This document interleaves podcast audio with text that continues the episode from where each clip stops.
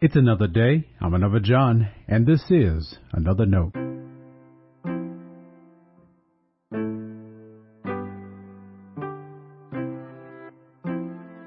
Today's edition of Another Note is titled, What Happens?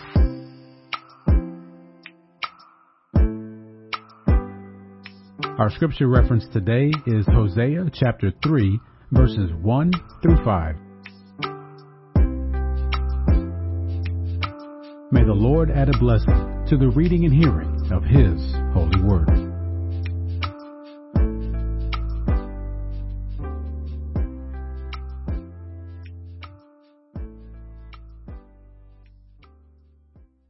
The Lord said to me again, Go, love a woman who has a lover and is an adulteress, just as the Lord loves the people of Israel, though they turn to other gods and love raisin cakes. So I bought her for fifteen shekels of silver, and a homer of barley, and a measure of wine. And I said to her, You must remain as mine for many days. You shall not play the whore, you shall not have intercourse with a man, nor I with you. For the Israelites shall remain many days without king or prince, without sacrifice or pillar, without ephod or teraphim. Afterwards, the Israelites shall return and seek the Lord their God and David their king. They shall come in all to the Lord and to his goodness in the latter days. This is the word of our Lord. Thanks be to God.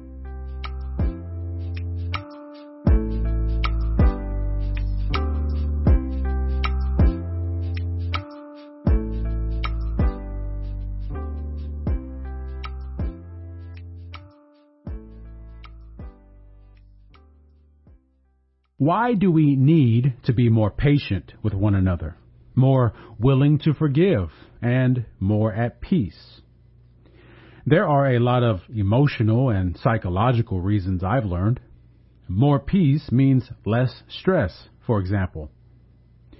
But in doing so, we also learn to appreciate more the depth of God's love. Think of it this way. Just because you forgive someone doesn't mean they forgive you. They may not even accept your forgiveness. In the end, you may need to be so much more patient than you could have ever imagined. And some people may take your peace as a personal offense. What happens then?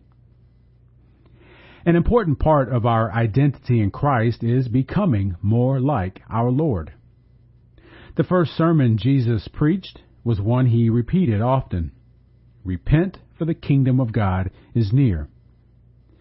Repentance is not saying sorry. It is changing your mind and the way you think. To repent is to change the attitudes of your heart and the way you live. How many of us struggle with offering forgiveness to someone that doesn't make it easy? If they don't respond the way we want them to, aren't we less likely to offer it next time? It's okay to admit that's who we are. That's how we know what needs to be changed. But we are learning more and more that's not who God is. God is love.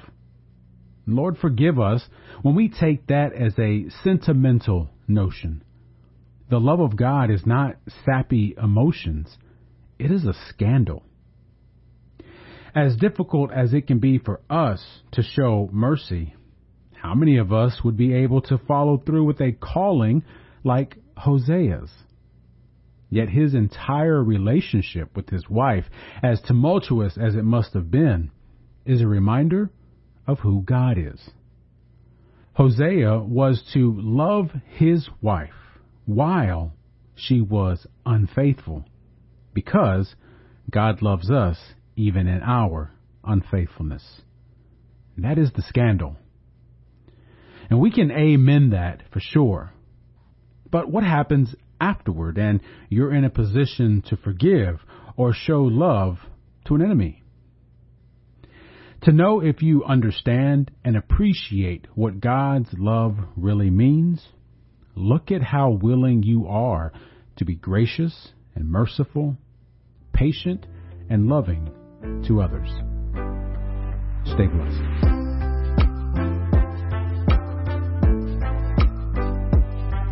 Now, before you go, let me make sure you know I love you and you are a blessing to me. Thanks for listening to another note. I hope it helps you live a life worthy of the calling you have received.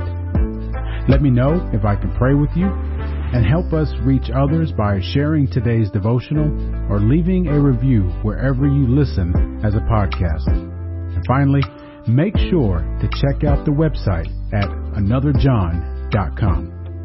God be with you.